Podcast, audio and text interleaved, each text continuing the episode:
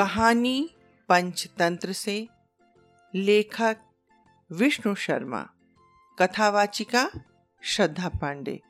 आज की कहानी का नाम है कबूतर और चीटी। आओ बच्चों, तुम्हें सुनाए एक कहानी, जिसमें है कबूतर और चीटी रानी।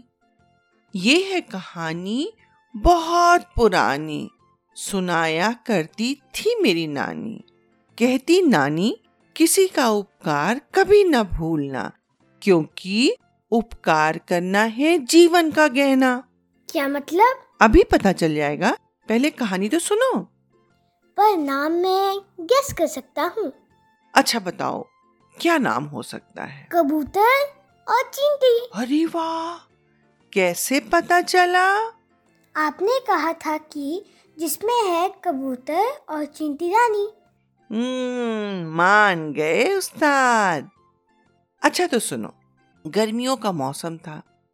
एक चीटी को बहुत तेज प्यास लगी थी। वो अपने छोटे छोटे पैरों से मटकती मटकती पानी की खोज में यहाँ वहाँ भटकने लगी। चलते चलते वह एक नदी के पास पहुँच गई। नदी बह रही कल कल कल भरा था जिसमें निर्मल जल। कैसे बह रही थी नदी? नदी बह रही कल कल कल भरा था जिसमें निर्मल जल। चीटी बेचारी बह जाती जो वह नदी में उतर जाती। तो क्या किया उसने? पत्थर पर चढ़ गई। अरे वाह! तुमने तो ये भी गेस कर लिया। तुम तो बड़े इंटेलिजेंट हो। हाँ तो बच्चों वह एक छोटे से पत्थर पर चढ़ गई और वहीं से झुककर पानी पीने की कोशिश करने लगी। जैसे ही चीटी पानी पीने के लिए नीचे की तरफ़ झुकी वह नदी में गिर पड़ी और धारा के साथ बहने लगी। बहती चीटी रोती जाती बहुत तड़पती पर किनारे न लग पाती। हाथ पाँव जब खूब मारा तब मिला पत्ते का सहारा। क्या पत्ता उसे पहले नहीं दिखाई पड़ रहा था? दरअसल वो पत्ता उसे कबूतर की मदद से मिला था। वह कैसे? अरे भाई उस नदी के किनारे एक पेड़ पर कबूतर बैठा है सब देख रहा था। उसे चीटी की हालत पर दया आ गई और कबूतर ने चीटी को बचाने की योजना बनाई। उसने जल्दी से पेड़ की डाली से एक पत्ता तोड़कर नदी के पानी में बह रही चीटी के पास फेंक दिया। और चींटी उस पर चढ़ गई। हाँ चीटी उस पत्ते पर चढ़कर बैठ गई और जब वह पत्ता नदी के किनारे पहुँचा तो वह पत्ते से कूदकर ज़मीन पर आ गई। चीटी ने अपनी जान बचाने के लिए कबूतर को धन्यवाद दिया और वहाँ से चली गई। बच्चों कुछ दिनों के बाद उस नदी के किनारे एक शिकारी आया। उसने कबूतर पर निशाना साधा। वहीं पास में चीटी भी मटकती मटकती चली जा रही थी। उसकी निगाह शिकारी पर पड़ गई। वह समझ गई कि उसके मित्र पर मुसीबत आने वाली है। उसने एक कबूतर की जान बचाने का फैसला किया। कैसे भला? चिंटी तो बहुत छोटी होती है और शिकारी तो खतरनाक होता है। हाँ खतरनाक तो होता है पर चीटी बहुत बुद्धिमान थी। क्या किया चिंटी ने? अरे थोड़ा शांत भी रहो। सुन रहा हूँ बाबा, सुन रहा हूँ। तो सुनो, चीटी ने ज़ोर से शिकारी के पैर में काटना शुरू कर दिया। शिकारी ज़ोर ज़ोर से चिल्लाने लगा, उसका निशाना चूक गया और कबूतर फुर्र से उड़ गया।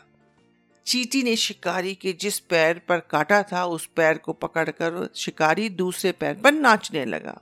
इस तरह चीटी ने कबूतर की जान बचा ली। धन्यवाद।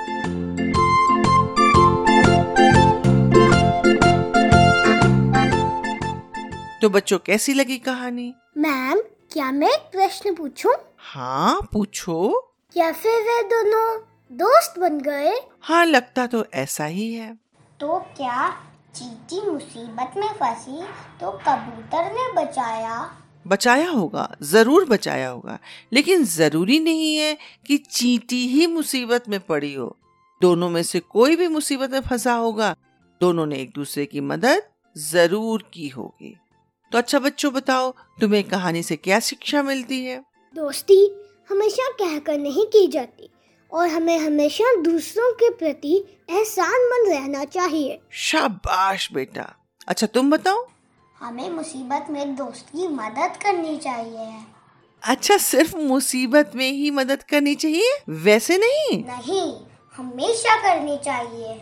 हाँ बच्चों अगर कोई बिना स्वार्थ के किसी की मदद करे तो उसका अच्छा परिणाम भी कभी न कभी ज़रूर मिलता है। अच्छे व्यक्ति के साथ हमेशा अच्छा ही होता है। जैसे इस कहानी में कबूतर के साथ हुआ। हाँ इसलिए तो मैं कह रही हूँ कि हमें हमेशा हर किसी की मदद करनी चाहिए। क्यों? हर किसी की मदद करेंगे ना? जी मैम। मैं आभार प्रकट करना चाहती हूँ। कृषांग गंडोत्रा का जो कि हेरिटेज स्कूल जम्मू के छात्र हैं। साथ ही मैं आभार प्रकट करना चाहती हूँ भृति परिहार का, जो कि एपीजे नोएडा स्कूल की छात्रा हैं, जिनके सहयोग से कहानी इतनी रोचक बन गई है।